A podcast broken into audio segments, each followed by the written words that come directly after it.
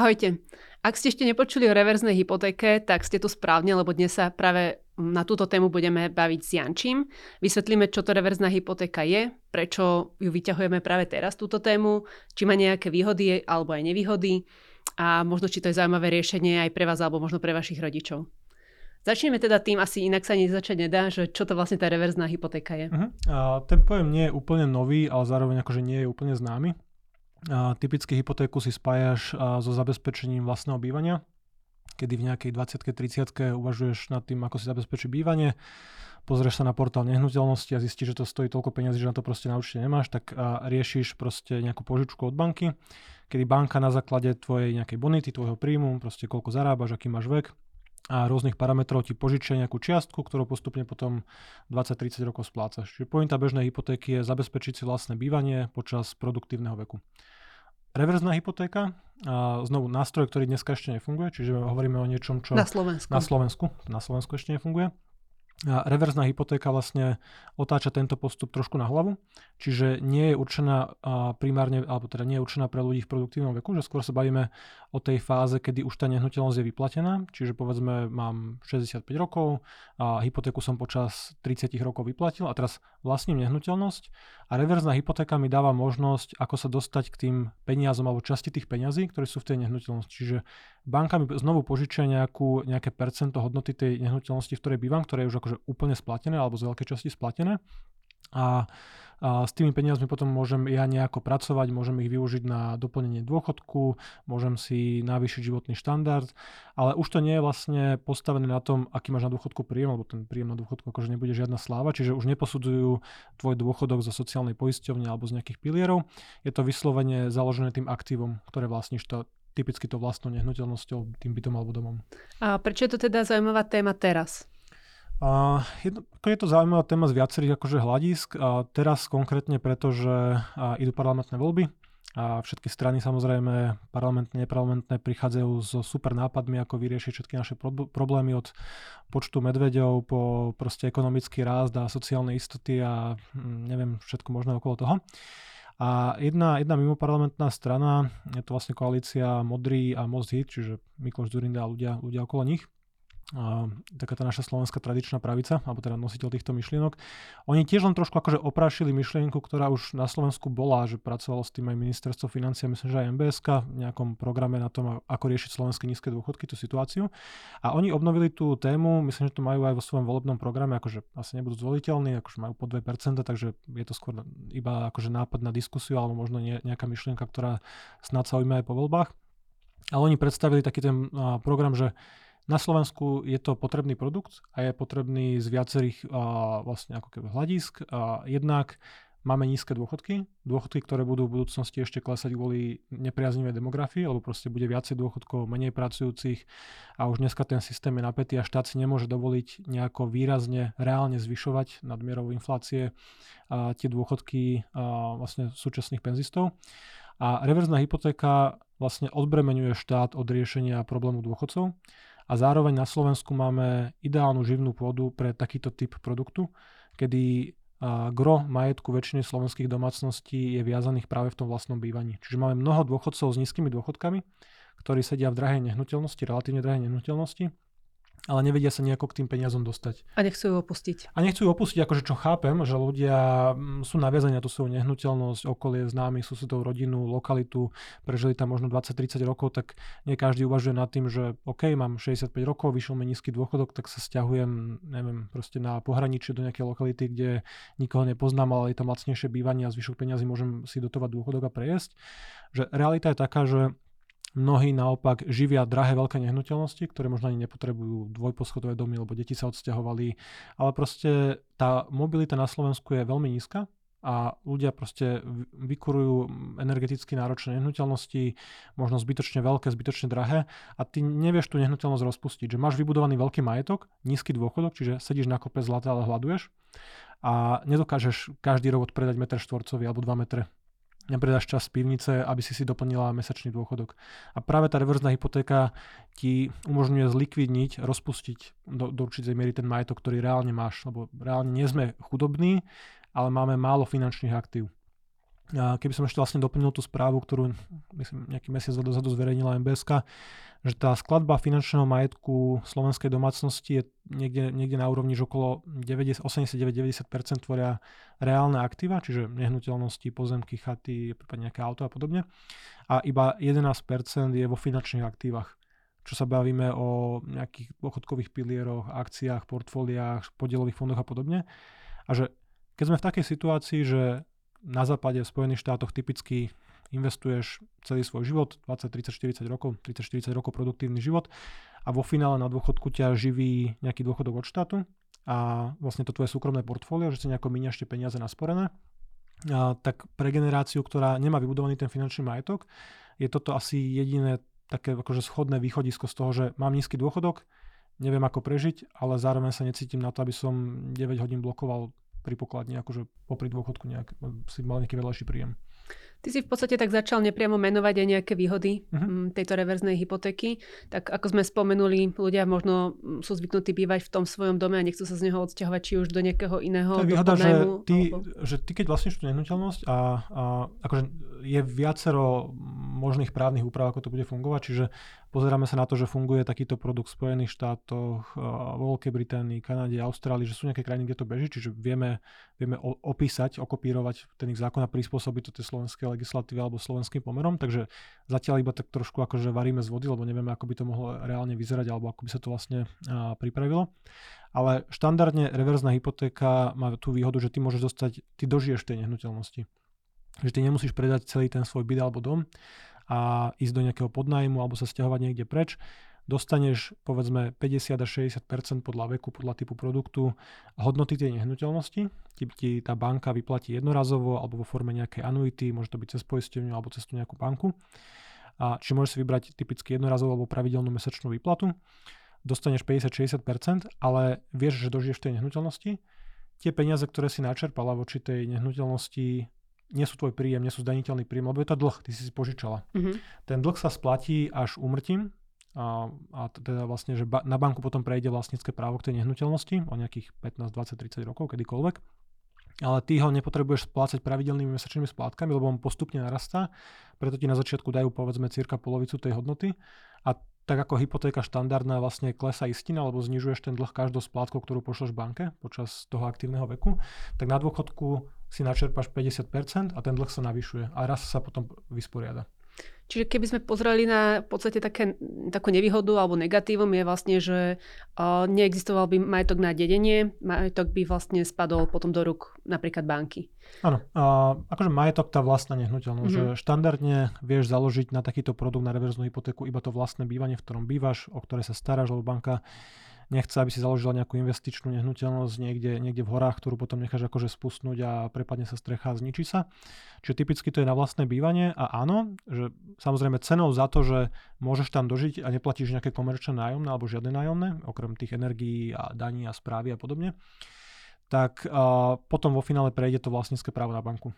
Čiže áno, odpadá dedičstvo vlastného bývania. Samozrejme, zdedí sa všetko ostatné, nejaké investičné portfólio, keď tie peniaze máš niekde uložené, zainvestované, nejako ich čerpáš, tak podľa produktu, ak to nie je nejaká anuita z poisťovne, ktorá by mohla prepadnúť pri úmrtí, tak je možné, že sa zdedí vlastne finančný majetok alebo samozrejme čokoľvek iné vlastníš. Ale vlastné bývanie tým pádom deti nedostanú.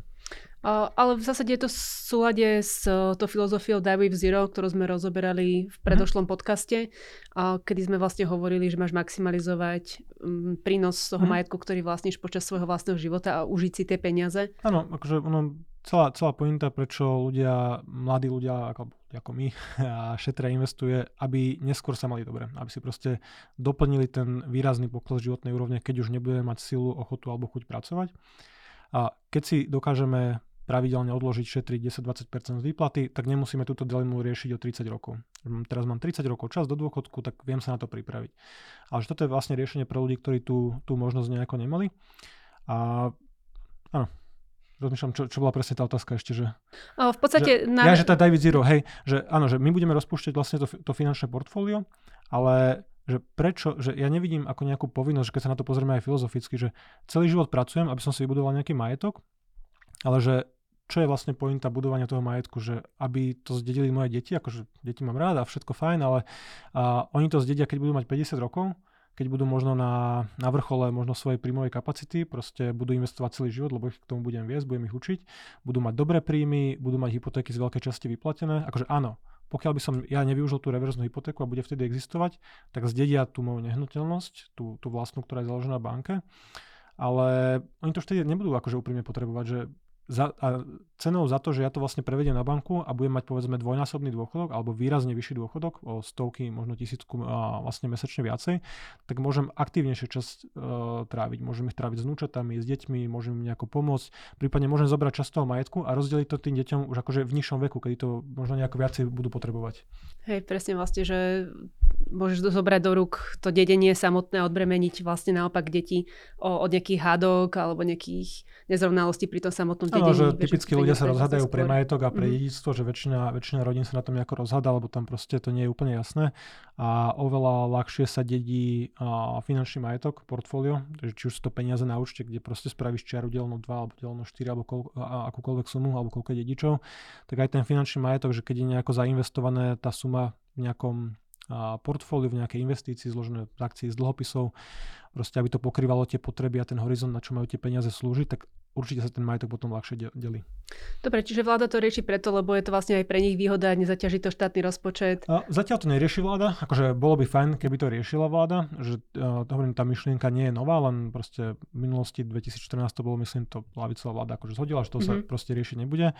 A vlastne keď aj uh, táto, táto strana alebo koalícia predstavila ten program, tak okamžite sa ozvelo celé spektrum naľavo, nejaké združenie dôchodcov, jednota dôchodcov Slovenska, samozrejme Smer a nejaké takéto strany, a kde proste to napadali, že berieme dôchodcom domovy, berieme im bývanie a to je nehorázne a štát má zabezpečiť slušné vysoké dôchodky a neviem čo ešte, švajčiarske najlepšie.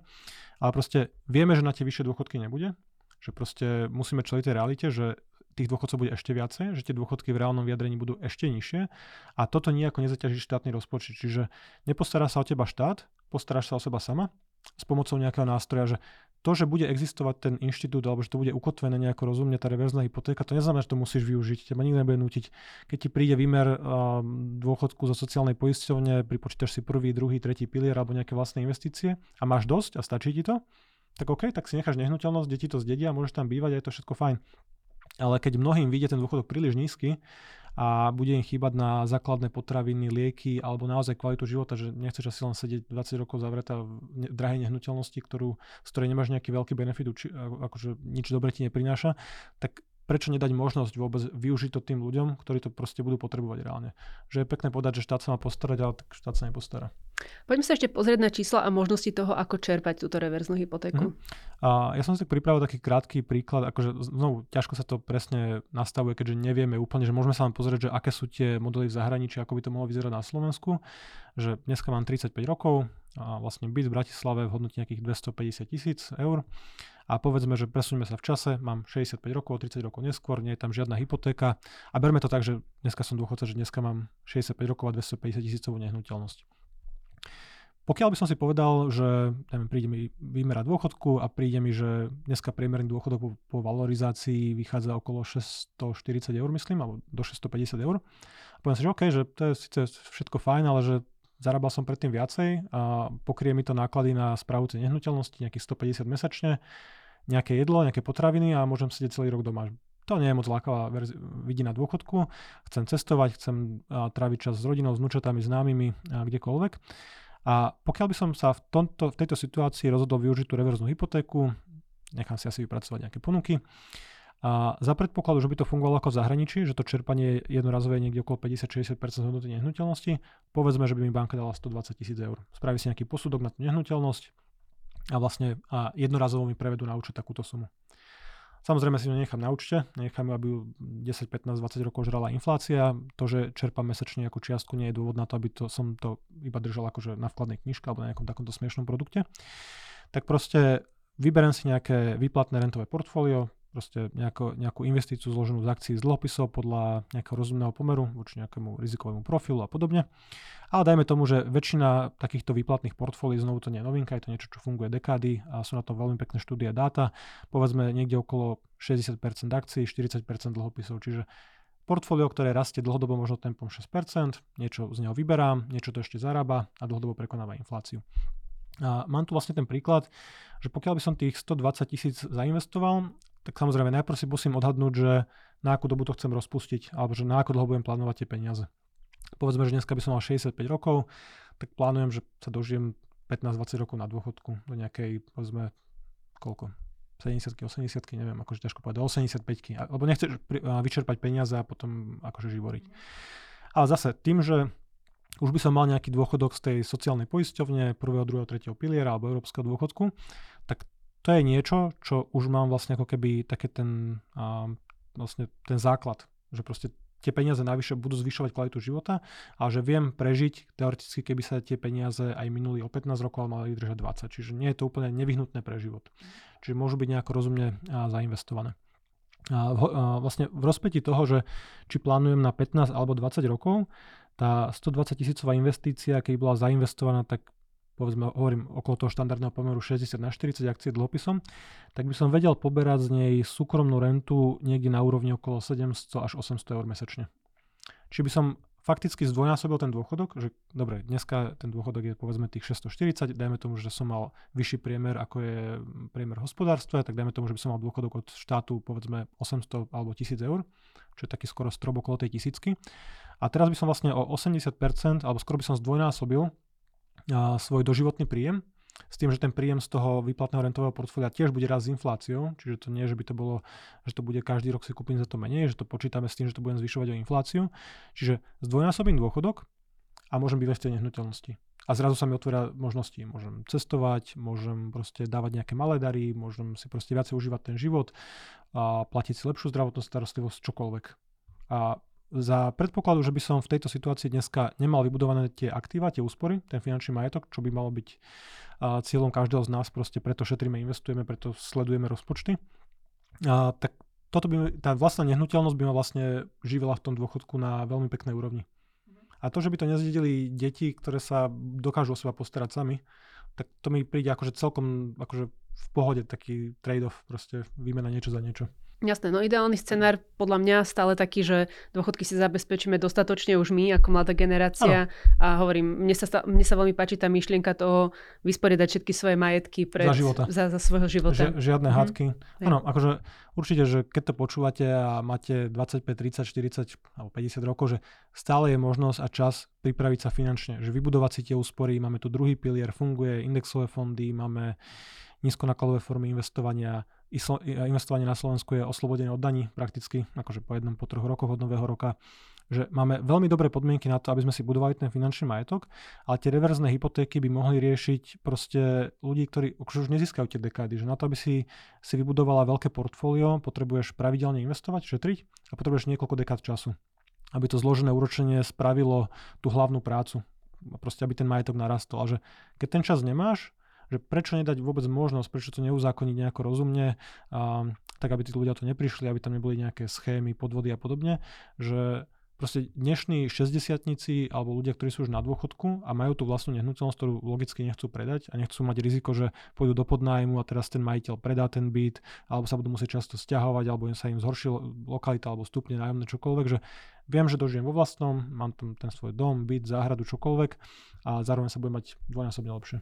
Takže chápem správne, že ty si zastanca tohto, že by si to a, sám asi využil? To, asi to bolo z toho zrejme, čo som tu akože posledné minúty rozprával, ale že a ja, takto, že ja dúfam, že to nebudem potrebovať využiť, príde mi to presne pekné aj z toho pohľadu, že by som vysporiadal majetok vlastne už za života, že kľudne by som tu jednorazovú sumu možno rozdiel medzi deti, mm-hmm. pokiaľ by som mal dostatočnú akože súkromnú rentu z portfólia, lebo zároveň viem, že keby som deťom roz, rozdiel ten majetok povedzme 65 tých 120 tisíc, tak oni sa reálne zhodnotia rýchlejším tempom, ako bude rastať nehnuteľnosť, lebo proste deti to zainvestujú do akcií. V tom veku už budú dosť rozumné na to, aby tie 3 dekády, čo do nich budem hučať, že treba investovať do akcií, aby to proste brali vážne a tie peniaze neminuli na nové SUVčko.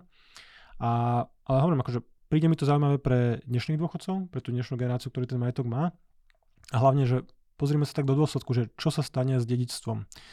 A keď dneska mm, sa dedí, povedzme, tým, že priemerná dĺžka dožitia je povedzme niekde do okolo 80 tak deti dedia povedzme okolo 50 že čo spravia s tými peniazmi s tou nehnuteľnosťou, keď to zdedia? No, okamžite to predajú, lebo akože nejaká veľká citová väzba k tej nehnuteľnosti akože už nie nežili tam 30 rokov, mali vlastnú rodinu, vlastný svet a, a netravili tam nejaký čas. Čiže predajú tú rodičovskú nehnuteľnosť, ktorú zdedili, prečo ten dôchodca sa posledných 15 rokov nemal veľmi dobre, tak ako mohol mať. A čo s tým spravia? No, zvyšia kvalitu svojho života. Akože to nie je kritika, ale jediná pointa, prečo budeš majetok, na čo majú peniaze slúžiť, je nejako ti pomáhať, akože užiť si ten život. No akože, OK, tak zre, zrekonštruujú si oni kuchyňu, ktorú si ty nespravila v tej starej nehnuteľnosti. Pôjdu oni na dovolenku, na ktorú si mohla ísť ty a kúpia si pekné veľké čierne auto, SUV, alebo proste kde majú tie peniaze použiť? Aj tak už majú hypotéku vyplatenú, deti dospelé. Takže... Stále na tú dovolenku ste mohli spolu. Áno, že určite je aj pre tie, ja neviem, že ja by som preferoval, alebo že ja radšej pôjdem s deťmi a s vnúčatami, že zaplatím nejakú veľkú drahú dovolenku a strávim ten čas s nimi, ako keby proste som nemal tie možnosti ani finančné, ani potom časové, ale hlavne finančné a raz zdedia nejakú nehnuteľnosť, že k tomu nebudú mať nejaký akože vzťah. Proste som premeškal možno posledné roky, ktoré mohli byť kvalitnejšie. A neviem, či to odznelo, ale keby napríklad teda zobrali jednorazový, um, jednorazovú sumu, mali ju zainvestovanú na nejakom retierskom portfóliu, tak stále táto suma je tiež dediteľná. Áno, to už tvoj majetok. Mm-hmm. Ty si vlastne, ty máš požičku z banky, ktorá bude vysporiadaná typicky umrtím, alebo aj nejakým odsťahovaním pri predaji, že sú tam nejaké možnosti, ako to ukončiť predčasne alebo vyplatiť ten dlh, ktorý postupne narastá. Ale áno, že toto sú aktíva, ktoré sú u teba, že ty si za to môžeš kúpiť čokoľvek. Môžeš si kúpiť nejakú doživotnú anuitu, nejaký poistný produkt, môžeš si kúpiť nejakú nehnuteľnosť na prenajom, keby ti to vyšlo v nejakom inom meste alebo v inej lokalite, alebo to môžeš zainvestovať, presne rozumne, a nejaký mix akcií dlhopisov, ktorý proste, o ktorý sa nemusíš starať ako o nejakú nájomnú investičnú nehnuteľnosť a môžeš z toho akože komfortne žiť. Ale samozrejme je to dediteľné, lebo to, že to sú tvoje peniaze. To je dlh. Chceš ešte niečo dodať? Asi sme to prešli celkovo, akože verím, že emócie akože pri tomto produkte budú hrať akože hlavnú úlohu, lebo akože veľa, veľa voličov, veľká voličská základňa sú práve dôchodcovia, majú na to často sledovať slovenskú politiku, ale akože, keď som aj videl tú kritiku, že som si prečítal samozrejme, čo vlastne sa im na tom nepáči, ako to kritizujú, akože nevidím tam nejaké veľké meritko, že prečo by to nemalo byť schválené, že dajme tú možnosť, dajme ten nástroj, a keď sa to rozumne, rozumne implementuje, tak to presne môže byť úžasné riešenie pre takúto krajinu, kde nie sú úspory, veľa dôchodcov a majetok je vlastne zaviazaný v tých tehlách. Super. Tak rovnaká otázka, ako som položila Jančimu, platí aj na vás, že využili by ste takýto produkt, páči sa vám. A ak sa vám video páčilo, budeme radi, keď mu dáte like a nech sa zobrazuje aj ďalším ľuďom. A opäť sa počujeme a vidíme v ďalšom diele podcastu. Ahojte. Ahojte.